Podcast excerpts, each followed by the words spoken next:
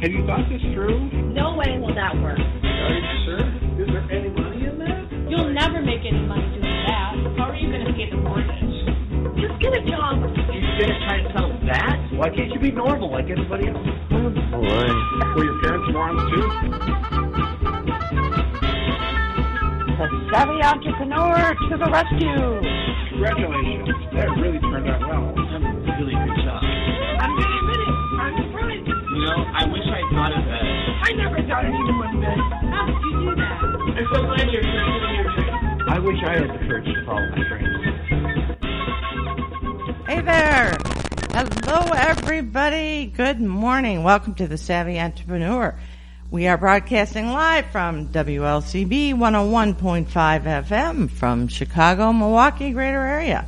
I'm your host, Doris Nagel, and I'm a crazy entrepreneur myself, and I love helping other entrepreneurs. I've counseled lots of small businesses and startups as part of my law and consulting practice over the past 30 years, and I've also helped or started myself at least nine different businesses. And uh, boy, I have made a lot of mistakes along the way. And my passion now is to share what I've learned. I know there's lots of resources out there, and I know there are mistakes that I've made that I hope other people don't make. So my goal is to inspire and also to educate, and um, along the way, hopefully, have a lot of fun. Um, as always, I welcome your comments, your questions, your suggestions. If there's a topic you'd like to hear about, you're having a challenge, I'll do my best to either answer it or find you an answer. If you've got a resource that you'd like to share, or you'd like to be a guest, or maybe know somebody who'd be a great guest, just email me at dnagel, N-A-G-E-L, at Lakes Radio, Lakes plural, lakesradio.org. The show will be better for your input.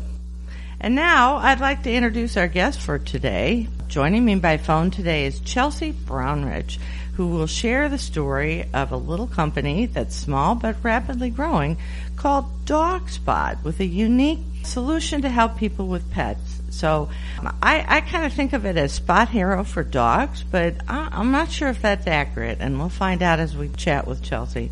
So hang on a second here and we'll get her on the phone. So just by way of introduction, Chelsea Brownridge is DogSpot's Chief Executive Officer and Chairman. She was born and raised in Charlotte, North Carolina. And she attended UNC Hey, Chapel Chelsea. Hill. Hey, Chelsea. Good morning. It's Doris Nagel. Good morning. How are you? I'm great. I guess it's afternoon for you. Chelsea's based in Yes. New York.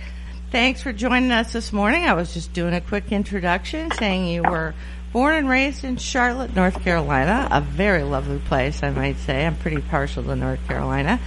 She attended UNC, University of North Carolina Chapel Hill. She earned a bachelor's degree there and also co-founded the Carolina Microfinance Initiative. So if we have a chance this morning, Chelsea, we can talk for a minute about that because that, that in of itself sounds pretty interesting. But then she moved to New York and got her master's of public administration from NYU. And well, she also worked in several operational capacities at a, at a place called Ashoka and also SY Partners. And then she partnered with the Huffington Post, which most people have heard of, and founded something called Ignite Good, which is a nonprofit focused on grassroots movement building. And while she was working there, she rescued her terrier mix and uh, I guess soulmate, right, Winston. That's it. And with Winston as their inspiration, she and her partner Todd Schechter dreamed up DogSpot in 2015 and got financial support through several pitch competitions, which I would love to hear about, Chelsea, because I'm not sure how many startup businesses know about pitch competitions or how to find the right ones and how to how to actually be successful doing them. So I'm sure you'll have some words of wisdom on that. But she currently lives in Brooklyn, where she's an advocate for rescuing dogs. Surprise, surprise, given her company is called DogSpot. And she's a fan of country music and a dedicated triathlete. So with that introduction, Chelsea, thank you so much for being on the show today. Welcome to the Savvy Entrepreneur. Thank you. Thanks so much for having me. I'm excited to talk to you today. Yeah. So um, I have to admit, I'm a self-professed dog lover. In fact, at one point, I was accused of being a dog hoarder. Um, and and I wasn't actually offended when somebody said that. And in honor of our interview today, I actually brought my dog to the radio station studio today. So he's sitting at my feet because I figured he'd want to hear what you had to say. Oh, what's his name? His name is Phineas. My, Love that. my What kind of dog is? He is a Yorkie Bichon mix. He's about 10 pounds, so he fits under the Oh. airplane seat, which is great. He's named by my daughter after her favorite cartoon show, Phineas and Ferb. So I'm. Oh, yeah. I- we don't have Ferb. I don't know where Ferb is yet, but but Ferb could appear one of these days. I I, I don't know. But anyway, he's in the studio today, so uh, he's waiting anxiously to hear about something that's cool for dogs. Yeah, I also have my, it's a Saturday here, so obviously, so I have, uh, my two dogs are also, I'm at home and they're in the other room. So I've got Winston, uh, of course, is, uh, he's actually today's his birthday. He's seven years old today. Oh, happy and, birthday, uh, Winston. Thanks. Yeah, and then I, I rescued a second dog about a year and a half ago, and her name is Pepita. And so they're they're both in the other room. So if you hear some barking, they sometimes play. Uh, but Well, I guess I guess dog might bark back. I don't know. He probably will wonder where the, where the sound is coming from. That's great. So are they are they best pals or are they still They are, to- yeah, yeah. We got really lucky. We sort of introduced them. You know, we read all the different um, best practices of introducing a second dog to your family, and so when we brought her home, we actually had Winston out for a walk. We brought her out to a neutral territory. You know, they always say don't bring the second dog into the home or some place where they might, feel, you know, feel threatened. And so we had them play. And then we walked them together, and they were, yeah, it was almost immediate best friends, and, and they play very similarly. Yeah, it's really fun. Well, dogs are pack animals and they love their human pack, but there's there is uh, something fun and special watching other dogs bond with other dogs, isn't there? Yep. So um, uh, we could probably talk all morning, at least for the whole hour, about dogs and dog training and funny things our dogs do because you know because that's what dog crazy people do. But I know our listeners would really like to hear a little bit about your company. So, uh, what is DogSpot exactly, and how did how did it come about? Sure, yeah. So DogSpot, we put high-tech dog houses in front of places that don't allow dogs inside. So commonly grocery stores, coffee shops, cafes, anywhere because of federal health code rules where dogs, and of course, unless they're service dogs, wouldn't be allowed inside. Um, and so living in a city like New York, it, it would frequently be a place where you would see uh, maybe a dog tied up outside Oh, or um, you know, if you live in a more drivable area, places where you might see a dog in the parking lot in the car. Which, of course, is not a good thing Yes. generally when it's really cold or even if it's kind of warm. So, That's right. That's right. Yeah, no, it's super dangerous. And so, and, and tying your dog up is too. So dog theft is on the rise in cities because as we value our dogs more, that just means they're more valuable. And so thieves know that. And so I, you know, for me, where it came from is living in Brooklyn, having, uh, I've had dogs my whole life, but Winston was my first, you know, dog as a young adult and, uh, had him on my own and, and I realized just how many places I would go on a daily basis where they had that big no pets allowed sign on the door. And so what it would mean is if I was already out with Winston, I couldn't go into the store um, because I would never tie him up outside. Um, or if I was uh, knew that I was leaving the house and I may be out for hours, you know, running around the city doing Right. things and it was one day in particular where he could have been with me for hours enjoying the, the you know sights and sounds and smells of the city um and he loves i mean there's nothing more you know he loves them when he sees me putting my shoes on and he just wants to come you know and Right, so it right, breaks right. my heart that gonna- I was just going to say, my dog, other than the W A L K word, road, Uh-huh. trip, road trip are the other two favorite favorite words that that my dog. Yeah, I mean, and that's the thing is like they love being out of the house, and you know, and and especially if you live in a city in smaller apartments, you know, oftentimes without outdoor space, the city is their backyard, and so I would it would kill me when I would be out running errands, and and a lot of them he could have come to, you know, if I was just picking. There's are there are a lot of places that are dog friendly, but if there was even one stop all day long, you know, where it would have been a no dogs allowed situation, it just meant he couldn't come. And I thought, man, if there was only a way where for a few minutes, if I have to run to a store, there's this one stop in my day, he gets to enjoy the 98% of the other parts. And that would be way better for him and, he, and more enjoyable for just the both of us to spend time together. And then I realized we weren't alone. Um, so American Pet Product Association, I started digging into some data and I started talking to all my dog friends and people at the dog park. And uh, I found out that 87% of people bring their dogs on errands every single week, at least once a week. Um, Wow. A third are doing it every single day. And so I, I that, when I started learning more about the market, I thought, man, I'm not alone, right? This is a personal frustration that I would like to solve, and I'm certainly not uh, not the only dog and you know, there- there's- owner with it. There's no question that dogs have become a more integral part of our life. I think as people Mm-hmm. feel more isolated and maybe disconnected, you know, people move more often or are not close to their families. I mean, I think there's some remarkable studies where people say their dog is, you know, when they ask who their best friend is, they say their dog. Well, that's right, and there's a lot going on there. So one, uh, there's a program called Mars Better Cities for Pets, and they did some research recently, and they actually found that dogs are responsible for more social connection than church and children. I mean, they just play such an important Wow. role in that. Um, and you're right. The other I've trend. certainly met all most of my neighbors through walking the dogs and meeting people. Yeah. you know, as they walk. Well, the world so. the world is becoming more dog friendly. and That's what's great. So about about a third of all workplaces are now dog have pet friendly policies, which means that our dogs are going to work with us. Well, that, and they're out of their- Chicago. I got to tell you, there's, Yeah. there's a, the Midwest. That that may be a coast thing, East Coast, West Coast, but uh, it hasn't hit the Midwest yet. I got to tell you. It's coming. I mean, it's you know, it, and it, it's it's because so many places are becoming dog more hotels than ever are dog friendly. That's true. More Absolutely. restaurants are allowing them on patios, Yep. and and so they just are living lives outside of the house in ways that we really didn't see 10 years ago or Right. even five years ago. Right. And so that's, that's why I think the, the time is now for a solution like DogSpot because they are out and about with us. People are being educated that tying them up and leaving them in the car just isn't a safe option. And in fact, a lot of states are, in cities are making it illegal to do either one of those things. Oh, really? Um, and so, Wow. yeah, oh yeah, but you know, but that's the thing is you can put up a law like that, but unless there's a solution, you need, you know, it's it's it's difficult to tell people, well, you can't do this thing you're doing. And yes, in a grand world, we would all have enough time to walk our dogs for hours a day and be able to do all of our errands and everything else in the meantime, you know. But that's you know, and that's that's oftentimes what we'll hear is we'll just leave them at home, and absolutely, in a lot of cases, it's still going to make the most sense to leave them in the comforts of their home.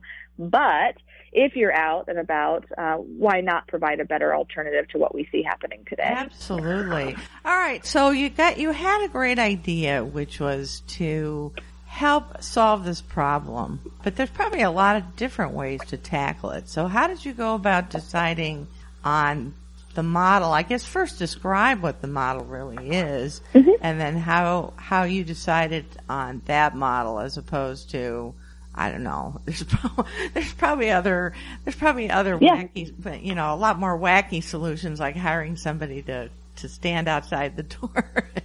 pay No, no, we, and and, and that's the thing. you know. When I had that, when I experienced the, pro- you know, I've been experiencing the problem at sort of a low level inconvenience often, but it was this one day in particular that I, it struck me, you know, it was, again, it was this one day he could have been out with me all day. I was making this one, you know, 15, 20 minute stop uh, along the way that he wouldn't have been able to go inside the store.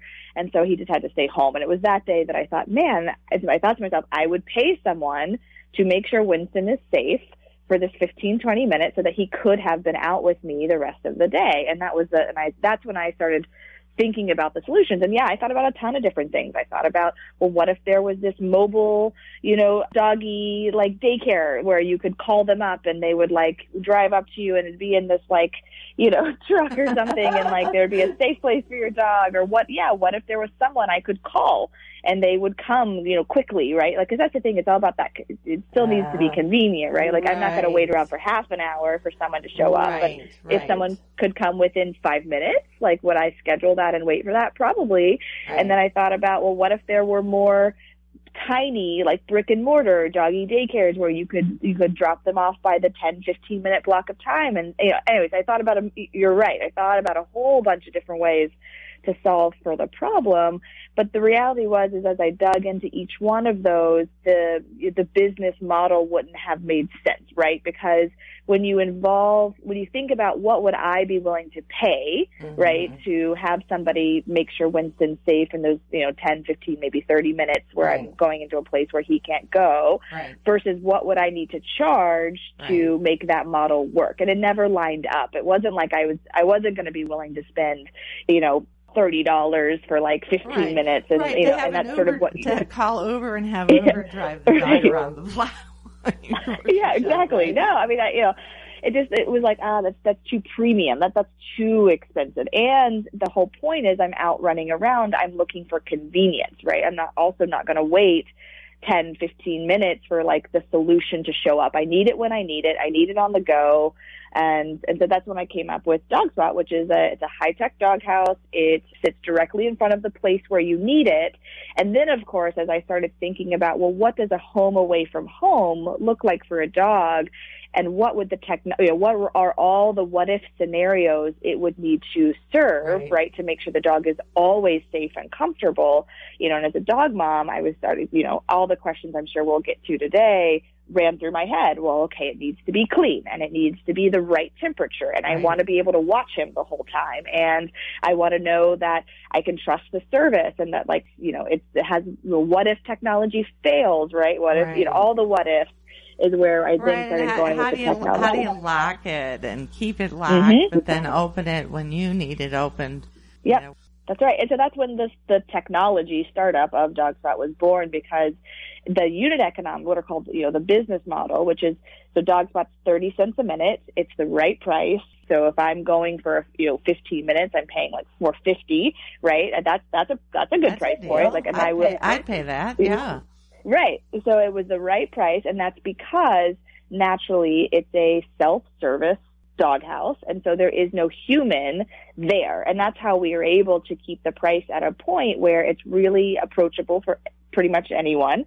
And so the the conflict over well, how do I keep my dog safe and am I willing to pay that? It's so, it's such a low price. And the reason we are able to do that is because it's a self-service doghouse. So there's no, there's not a, you know, as soon as you introduce a person who's standing there with the dog, you know, or something like that, that's when it, the price never, it would, I couldn't get it to work with a human intervention, I guess. Well, so it had well, to be right. technology. Well, right, but there's, you know, there's, there's a fair bit of, it sounds simple, okay? So you get this little dog house out in front of your favorite grocery store and you put the dog in. And, and in and of itself, that sounds really straightforward, but having been involved with a bunch of startups before, you know, I start thinking, well, wait a minute though. Okay, now you've introduced the technology of the doghouse, but you've also introduced the technology of having it available on demand and being able to lock it and then unlock it when you need it to be locked. So how did you how did you solve some of those tech problems? Yeah, so I, was, I had the idea about five years ago, and at that time, you, you, I'm sure a lot of listeners and you might be familiar with. Uh, this was when you know Uber, of course, had already been around for about five years or something, at least. I think about no, maybe not quite that long, maybe about maybe about four years. Uber had been around at least in New York for like three or four years at that point. So people were familiar with needing to download apps to get services. And also at that time, we were starting to see bike sharing car sharing and then of course more recently scooter sharing has been right. popping up everywhere so so the technology of needing to have an app in order to access some sort of service and being able to access an app to use a piece of hardware, right, like a bike or a car or a scooter, this was already starting to bubble up. And at that time, there was this really big trend of IoT, which is called, which is um, uh, an acronym for Internet of Things. Yeah. That's right. So this is where we're able to make any device smart. And that's because it's connected to the internet. So anyways, there are a whole bunch of trends going on. And it's interesting when I first had the idea for Dog Spot, which at the time was called Dog Parker, now Dog Spot, you know, I, I jumped, one of the first things I did, of course, was like, I jumped on the computer to see, well, has anyone else done this? Right? Like, was sort of one of the first things you do is like, Right. does this exist? And I just haven't seen it. And, and I remember being shocked when I didn't find anyone doing this. And I thought, ah, I wonder why. It just like, to me, it was just like, this is such an obvious thing. I can't believe nobody's ever done this before. Like, how mm-hmm. likely, usually when you have an idea, you kind of look and someone's already trying to do it somewhere. Right. And I think it's be, but I think it's because the technology, it was the right idea at the right time in terms of the tech. right. So the tech was just recently available because everyone is, has a smartphone in their pocket now. Everyone's getting familiar with downloading apps. right. You can make devices smart like a doghouse. So the, the, the internet connection is critical to us being able to deliver a reliable service that's monitored, that has all the redundancies in place. If you just put a doghouse out there without the ability to monitor the temperature remotely, uh, unlock the house yourself from your phone, monitor your dog through the puppy cam and a Oh, live stream, be do all the and be able to, to book it so that you know it's actually available when you want it to be available. You know, That's right. Yeah, all of those things wouldn't have been possible really 10 years ago. And honestly, we even 5 years ago as we started developing the tech, we were really pushing the boundaries of what the technology could do. And then so funny people are like, "Oh, cute, it's a doghouse," but actually it's a really complicated piece of technology Yeah. and uh, and necessarily so for us to be able to deliver on, on the value. Now, I think while we were right on the money in terms of the technology and being able to to produce the unit, I think we we were and we still continue to be a little bit ahead of our time. I think in terms of the actual offering, like.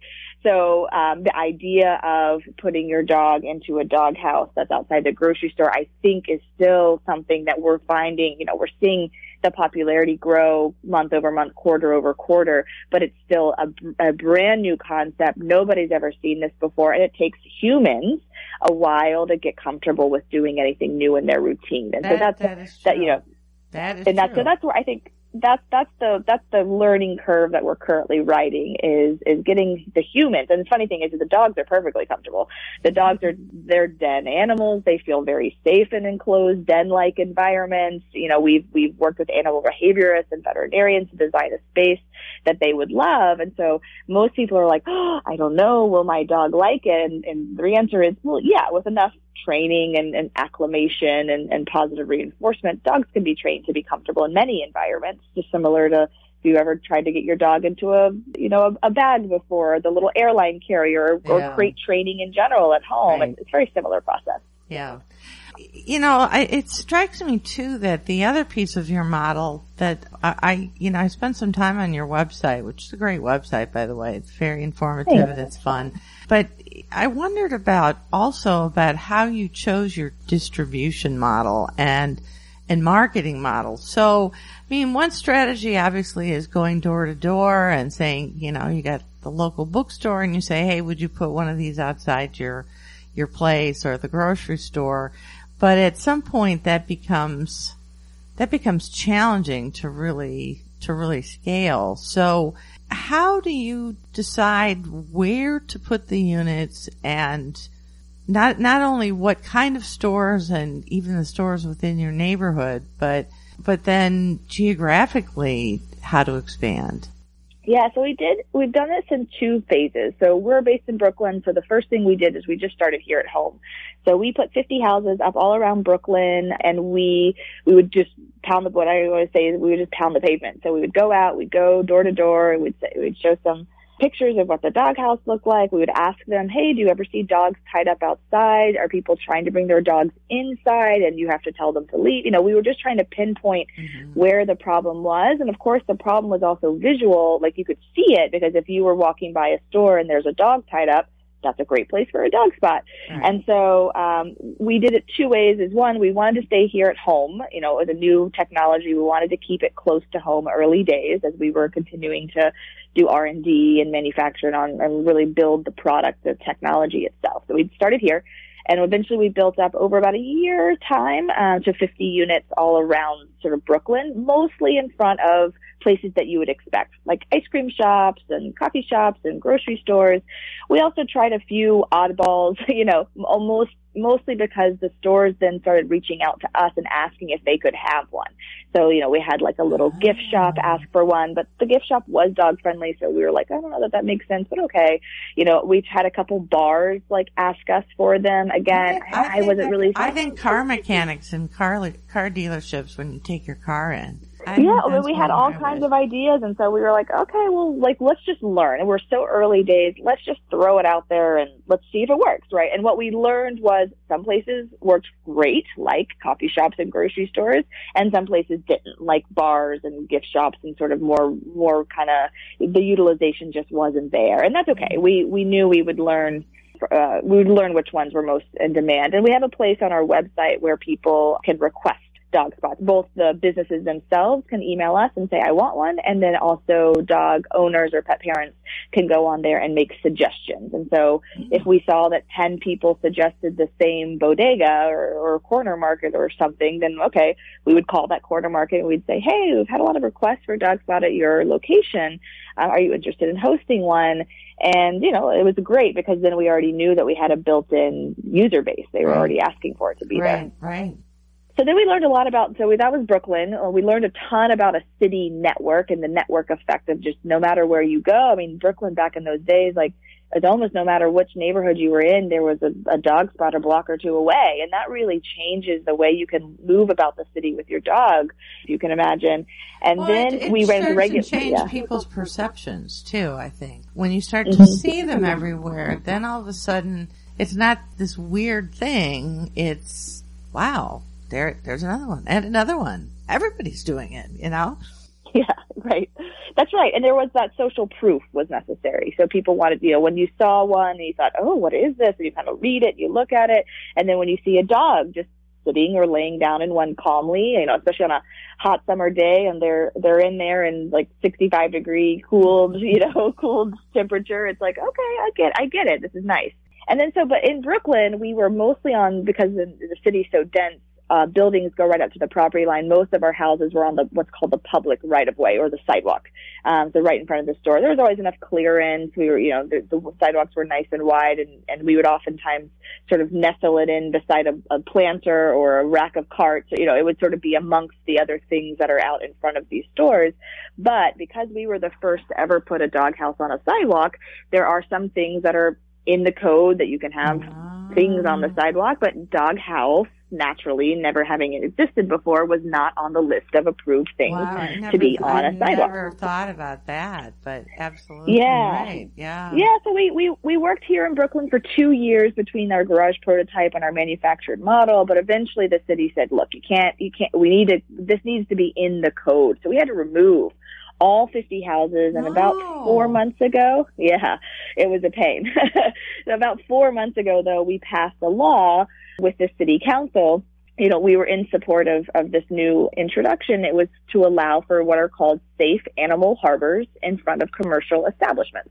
And Right, you're, a whole being new, you're a whole new category, a safe animal harbor. we're a whole new, that's right. So they are now um, permitted to be on the sidewalks of Brooklyn specifically. We started just in this borough.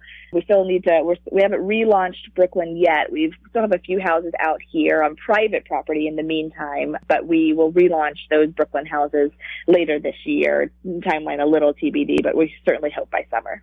You know, that's interesting. Although I would guess in suburban locations in many, many places, you probably would have There's lots of private property. I mean, I'm just That's thinking right. of the grocery store I went to last night. I mean, there's a ginormous parking lot and there's obviously plenty of room where the shopping carts are where you can Mhm. line up half a dozen dog spot units and they'd be on private property and I, I don't know if there'd be any code issue at all, you know? It it varies, and we, we you know we've had our we've that's you know one of the things we've had to navigate as a new thing that nobody's ever seen before, and people don't quite know. They're like, well, you're not a bench, you're not a planter, you're not a red box, or you know what are you? You know, Not a There's- shopping so we- cart. No. yeah, Yeah, no. you're not a shed. Like, Yeah, exactly. Wow.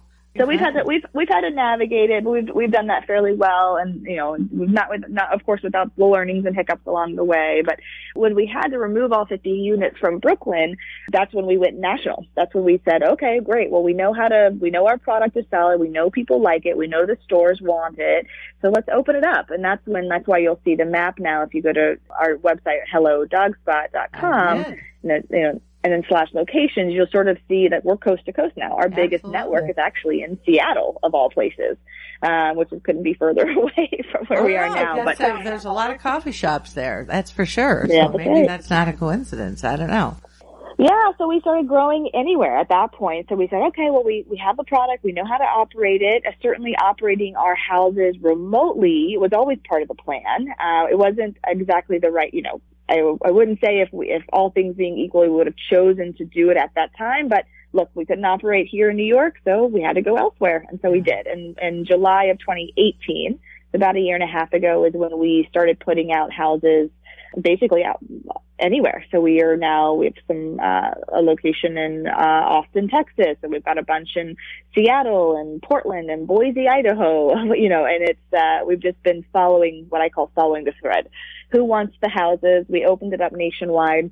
We got a lot of inbound interest and, and we mostly have stayed focused on grocery. So most of our locations are now really focused on the grocery store. It's the number one location request that we get. And we're working with really big chains now. We're working with Kroger, Albertsons, Meijer, and so that's been nice. So to your point earlier of, yeah, pounding the pavement, going door to door, Yeah. you know, it takes a long time, but Yeah, for us to need, work with. you need a partner that has Mhm. reach that you can tap into so you're making connections at a corporate level and they're helping deploy it, I think, you know, and it sounds like That's that's exactly what you're doing. Yep, that's right. So that's where we are now. But you know, it's you know, we couldn't have done that day one. You know, to to knock on Albertsons or Kroger's door and say, "Hey, we're Right. DogSpot. Can we put some dog?" You know, we for us to have two years of successful, or I guess even longer at that time, about almost three years of success with the product, with the operations, with happy customers.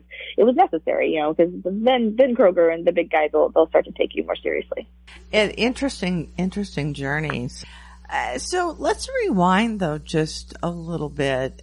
I think you talked about the operational piece and how you went from concept to an actual functioning product and the technology behind it. But how did you go about getting funding for it? I mean, that, that's a fixation and I think rightly so for a lot of startup businesses, particularly ones that need to invest in, in technology or manufacturing capacity and it, you needed both. So uh, how mm-hmm. did you go about doing that? Yeah, so early days, you know, like most entrepreneurs, you know, I had to, and a first time entrepreneur for sure. Maybe if you're an exited entrepreneur, you can just go out there and raise money on an idea. For us though, we needed to show that we could build it, that, that the technology could exist, right? Because we were really pushing the boundaries of, of IoT and what the tech could be. And we needed to prove demand. There was no one else that we could point to. There wasn't another doghouse operator that we could say, look, there's a market for this. There's demand for this. Like we're just going to do that, but we're going to do it better. Give us money. You know, Right. that we had to not, we had to build the tech. We had to put it out in the world and see if anyone would put their dog inside Yeah, of one of our basically, doghouses. basically prove that there's a market for it, right? And what the price That's- point that's- is. Yeah, so we couldn't raise money. You know, again, I'm not, you know, some people like, you know, may, might have more access to friends and family who could sort of believe in you and fund an idea. But, you know, so what I did is I worked, I worked full time. I, I still had a job and that's how I was able to pay myself, you know, and any extra money I had went into paying um, a friend of a friend who was an electrical engineer to help us build the first prototype in a garage in Brooklyn and um and just you know did what you know what they basically call bootstrapping. So we Mhm, yeah. bootstrapped the first models, you know, the first prototypes and we put them out there and we didn't raise any money early on and took on, you know, credit card debt and, you know, and, uh, you know, you do what you have to do. And so I I did all of that. I believed, I really believed in the product. Now, to be clear though, I didn't, I didn't invest any money into building the prototype until I had done sufficient market research. So that's always the first thing is what can you do that doesn't cost anything, right? So I went, basically what I did is I went out and I talked to as many dog owners as I could, which luckily dog owners again love talking about their dogs. So it wasn't so hard to find a whole bunch of dog owners who would tell me about their dog and their life with their dog and their routines. And so I did that first. I validated that this was a big enough problem just through internet research and market research and talking to people. And then I went to go talk to businesses and I tried to figure out if it was a big enough problem for them too. So would the dog owner use it and would the store let me put it in front of their store? So I just went and had a whole bunch of conversations and I just did that on weekends or, you know, off hours of my job. I feel like I said I had my, kept, kept my job. And then, um, and then once I felt satisfied with, with the answer that there would be a big enough market and I built some financial models and tried to better understand how, you know, well, what do I think I could build a dog house for and what do I think it would cost to operate it and how much usage do I think it would get and, you know, and you just sort of do the, you know, the basics of the financial models. Then I started investing some money into making it come to, to come to life. And then, like I said, that was, that was all bootstrapped. But the first institutional or non non Chelsea money that I put into it. There's a few things. So um, I, I applied to some pitch competitions. So there's in New York and I think in a lot of markets there are you know early stage bring your idea you know you submit a you know a, a, some information about what you're trying to build and so uh, and how do you selected find out about those? I mean, and how do you? I don't know if there's tons and tons of them, but how do you know you found the right one? Yeah, well, they'll. T- I mean, they'll tell you what they're looking for. So for us, we're we're hardware, right? We have to visit with a physical product, and so we're a hardware startup. And so for uh, there was um, a group here called Future. Uh, the program was called Future Works, and it's from the New York City Economic Development Corporation. And we were really lucky that you know NYC EDC was starting to invest money in hardware technology startups because the city as a whole had a goal of bringing one, attracting more startups to New York. They want startups here, startups that create job creation and, and, and, and all sorts of things that are positive for the economy. And so they were trying to attract startups to be here, and that means creating a healthy ecosystem for startups. So startups want to be here, right? Absolutely. It, it's, you know, in a lot of ways, it doesn't make any sense to start a company in New York or San Francisco because of the cost of living, right? And so if you're like, it makes a lot of sense yeah, to start Chicago companies where, it, right? Yeah. yeah, I mean, it's great if you can, but like the talent and the ecosystem is here, and that's the trade-off. So it is great place to build companies, even though the cost of living is really high, because you have infrastructure here and talent to be able to to pull on. So I remember Googling like hardware. I think I started Googling like hardware startups and I found all these meetup groups. So once a month, there was this hardware. It's just called, literally just called the hardware meetup and it's a whole bunch of people that are trying to start hardware companies. And then you go and you talk to them and then they tell you about things that they're applying for or, or the competitions. Of course, the competitions want you want to find you. And so they're, they're promoting it on, on newsletters. So I joined a whole bunch of technology startup newsletters in New York. I went to a whole bunch of meetups and I kind of just, just found them by Google searching or recommendations from other people.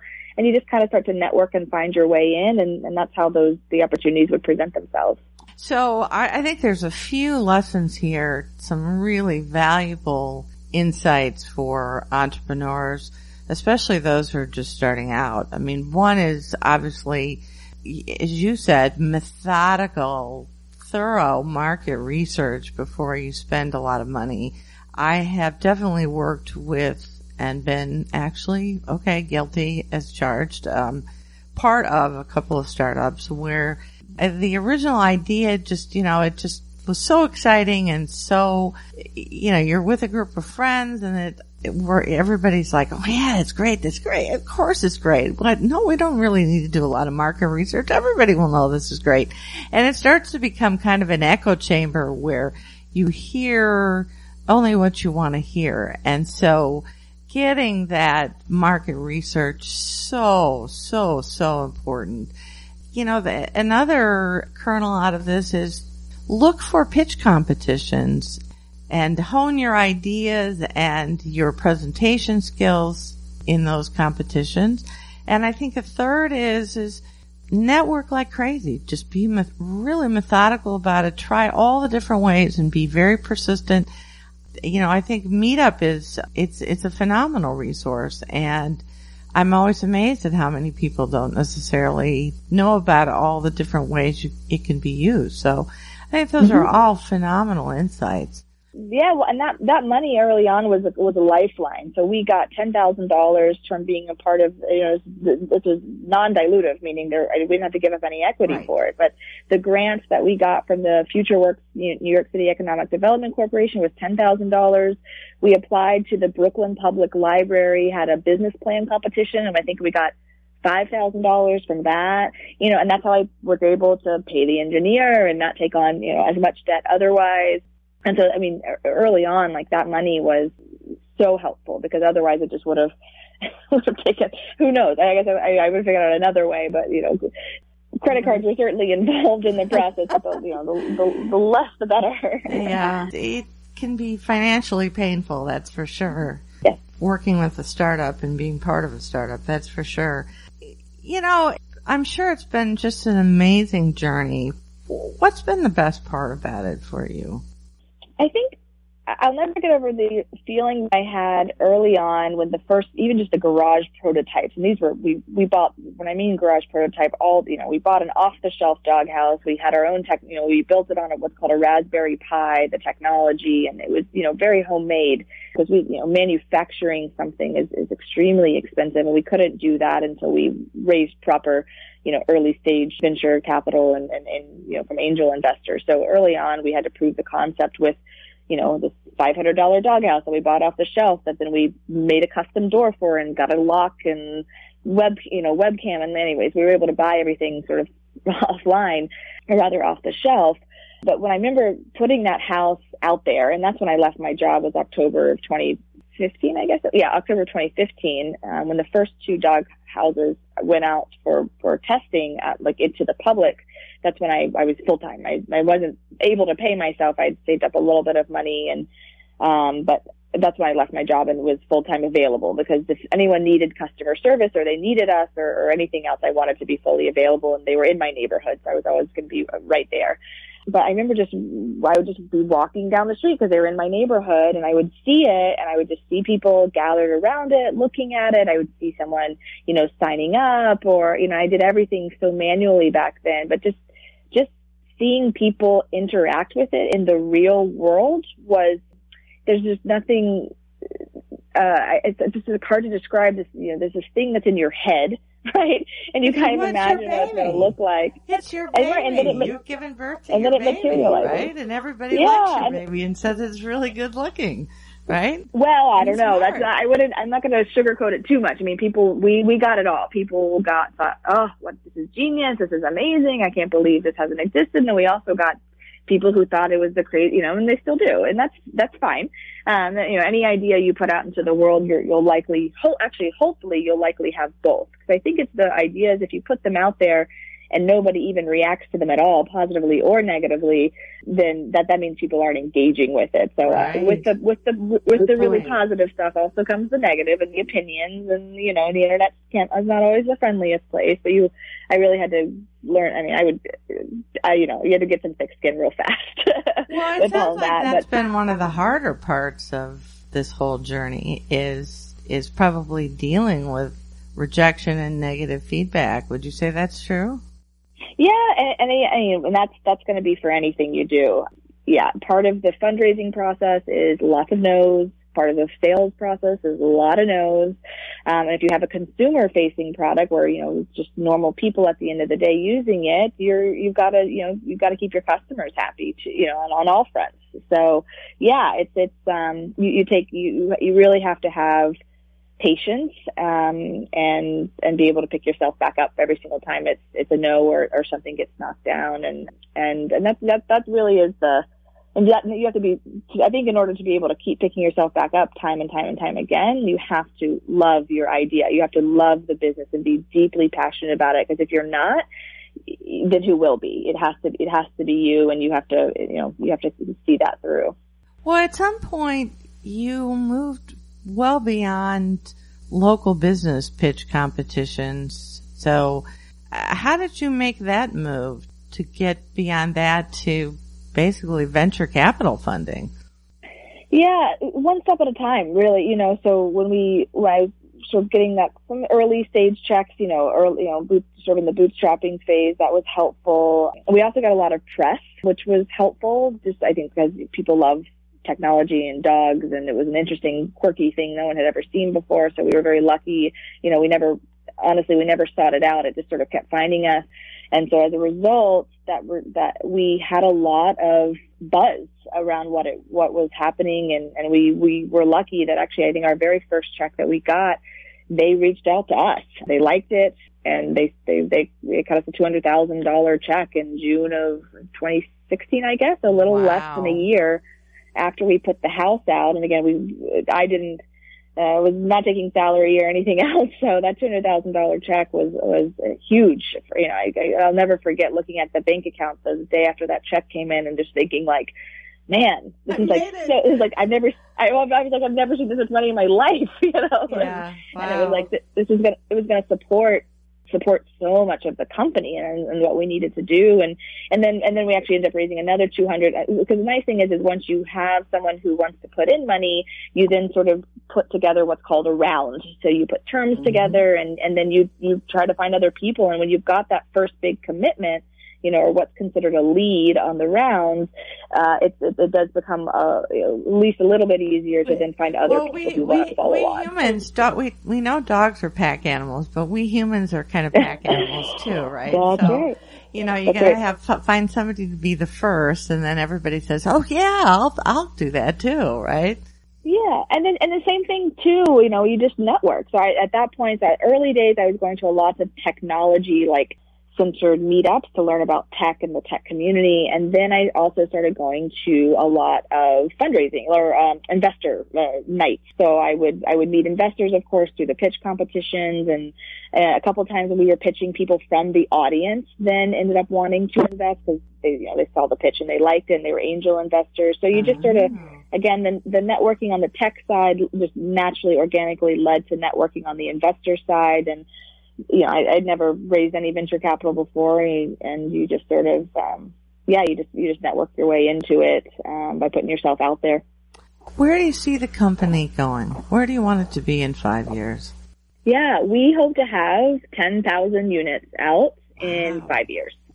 So we're we're still very small today. Um, we've got less than 100 units in the field. Uh, we hope to have 300 by the end of this year. So you know, it's interesting. I've talked That's to a lot. well, I've talked to, yeah, well, you know, it, it, it isn't, it isn't, you know, in some ways it's like, man, we've been working on this for so long, but there's just, you have to have some patience with it, especially with physical device. You know, there's a physical thing that has to get manufactured and has to get deployed in the field and it just takes some time. And I've gotten to know quite a few other, um, we're, kind of considered a kiosk company. Um, so like if you think about Redbox or Coinstar or any of these other self-service kiosks, Right. we're kind of like that in, in a lot of ways.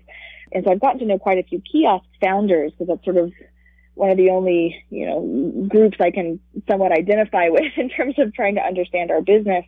And there's a big leap from, you know, zero to one. Of course, it's like a huge leap to actually make the thing. There's mm-hmm. another really big leap from like single digits to double digits. And then there's an even bigger leap from sort of the dozens to the hundreds. It just, it, and then once, but then once you get up to, this is what they've, I've been told is the ones that have already made it to the hundreds and we're not there yet. Once you're into the hundreds, all of a sudden it just starts to spiral up. And I, I'd be curious to go through that, having not gone through that before, but uh, if, if, if our experience will match theirs in that way. So I guess we'll, we'll see in the coming years. Well, Um, yeah, and, and I'm sure it'll be interesting. And knowing how methodical you have been about everything, I'm sure that the the concept of how to scale the business itself to support that kind of growth is, uh, a- you know, it's a problem every entrepreneur dreams about, right? But but also one that is sometimes very challenging. Yeah, well, for us, I think the way that we unlock the hundreds and eventually thousands scale is, is we're right on the tip of it now. So seven months ago, we didn't have a single dog spot placed other than with mom and pop shops. So, I mean, that's still new. So now that we're with Kroger, Albertsons, Meijer, that just happened seven months ago. Um, That's so that's still fairly new. Congratulations, Yeah, so by that- the way. Congratulations. Thanks. Thank you. So I think now that we've we've had that pilot, you know, get to know you, each other period with all these grocery store chains, every single one of them now is expanding, and so that's how we unlock the location scale is by keeping working with the uh, these large grocery store entities. Um, and then uh, what we've recently started doing too is working with dog brands like Purina, Mm. Mars Pet Care, some local brands like Portland Pet Food Company in Portland. And they uh, have started unlocking for us uh, more of a B2B model. So while we were founded on this idea of a pay by the minute doghouse where the consumers are paying to use it, more and more we're seeing these endemic brands like dog food brands step up and say, you've got these dog houses in front of grocery stores where we sell our products. We would love to sponsor these units, you know, for their own Oh, benefit, of course, because they, they get. And so actually Purina has now sponsored units with Meijer, which are in Grand Rapids, and they've made them free for dog owners to use, which I love. And for me, Oh, that would be the, a dream come true. Yeah, I would love to make this free for all the, you know, pet parents so that just is a total no brainer that you keep your dog, you know, never leave your dog tied up or in a car and that it becomes supported by these brands who also care about your dog and the safety of your dog and, Wow. and uh, also of course can get their own, their own name out there for doing a good thing. That is absolute genius. Well, uh, you know, the hour has just flown by, as it often does when we talk with great people like yourself and interesting companies like DogSpot. So what message would you like to leave with, with people about DogSpot and how they can reach you if they're interested in helping out and what kind of help you'd like from people out there? Sure. No, I appreciate that. So uh, I guess, yeah, the best way to reach me is if anyone has any, you know, I love helping other founders. If anyone has, uh, just they want to talk, you know, it's, it's, uh, especially if you're a solo founder or you're even just getting started, you know, starting a new company can be very, very lonely. So I think talking to people as much as possible. So if you, if anyone has questions, um, they can reach me at Chelsea, C-H-E-L-S-E-A at Dog Parker, D-O-G-P-A-R-K-E-R dot com. So I'm happy to, to chat with anyone about the company, uh, either DogSpot itself or about anything that you're trying to do. I, I, I'm indebted to all the founders that I, I leaned on early days. And so very happy to, not that we're, you know, much farther along, but, you know, anything I can do to sort of help someone just getting started or, or at any point, I'm happy to do that. And then, yeah, I think for us, like in terms of what people could do to help us is they can go to our website, hellodogspot.com. And then there is a place, I think it's towards the bottom of the homepage where if you've got suggestions on where you want to see DogSpot in your own city, you can put suggestions there. If you, even better, if you happen to know, you know, grocery store owners or people that work, you know, and at those places where you want to see them, you can tell them about DogSpot. And, and there's a place on our website that says for businesses and, and they can request a DogSpot there too. Well, I know I will be watching for DogSpot in the Chicago area. I noticed I looked on your map. You don't have any in Illinois or Chicago yet and are just starting in Wisconsin, which is where the other part of our terrestrial listening area is. So I look forward to seeing dog spots crop up all over in the Chicago, Milwaukee area. We just signed our first couple locations. Actually, I'm not sure know if you're familiar with it. Um, in Downers Grove, I think it's a suburb of Chicago. I do know my brother used to live there. It is. It's a, Yeah. a western suburb. Fantastic. Mm-hmm. Well, we, we should talk offline if there's anything I can do to help you because I'd be I'd be delighted to contribute to the cause because, as I said, I'm a very passionate and longtime dog owner myself, and uh, I hate leaving little Phineas at home because he sure does love coming with me and enjoys every minute of it. Yeah. Well, All thank right. you. Well, thank you so much, Chelsea, for being with us, and uh, really appreciate you being on the show this, this morning. And I hope everybody enjoyed listening to the story of DogSpot as much as I did. You can listen to a an on-demand recording, a podcast of today's show, along with other free information and resources for entrepreneurs. You can either go to the Savvy Entrepreneur show page at Lakes plural lakes l a k e s radio.org or my consulting website which is globalocityservices.com or my law related website which is called forsythialaw.com. Now be sure to join us next Saturday when our guest will be Fred Copestake who runs his own training and consulting business. He'll share how he got started, his business model, as well as some of the challenges and rewards. And as a professional trainer, I can promise you he is not only entertaining to listen to, but fun because he's got this wonderful British accent. So it'll be a, great listen, I promise. Be sure not to miss it.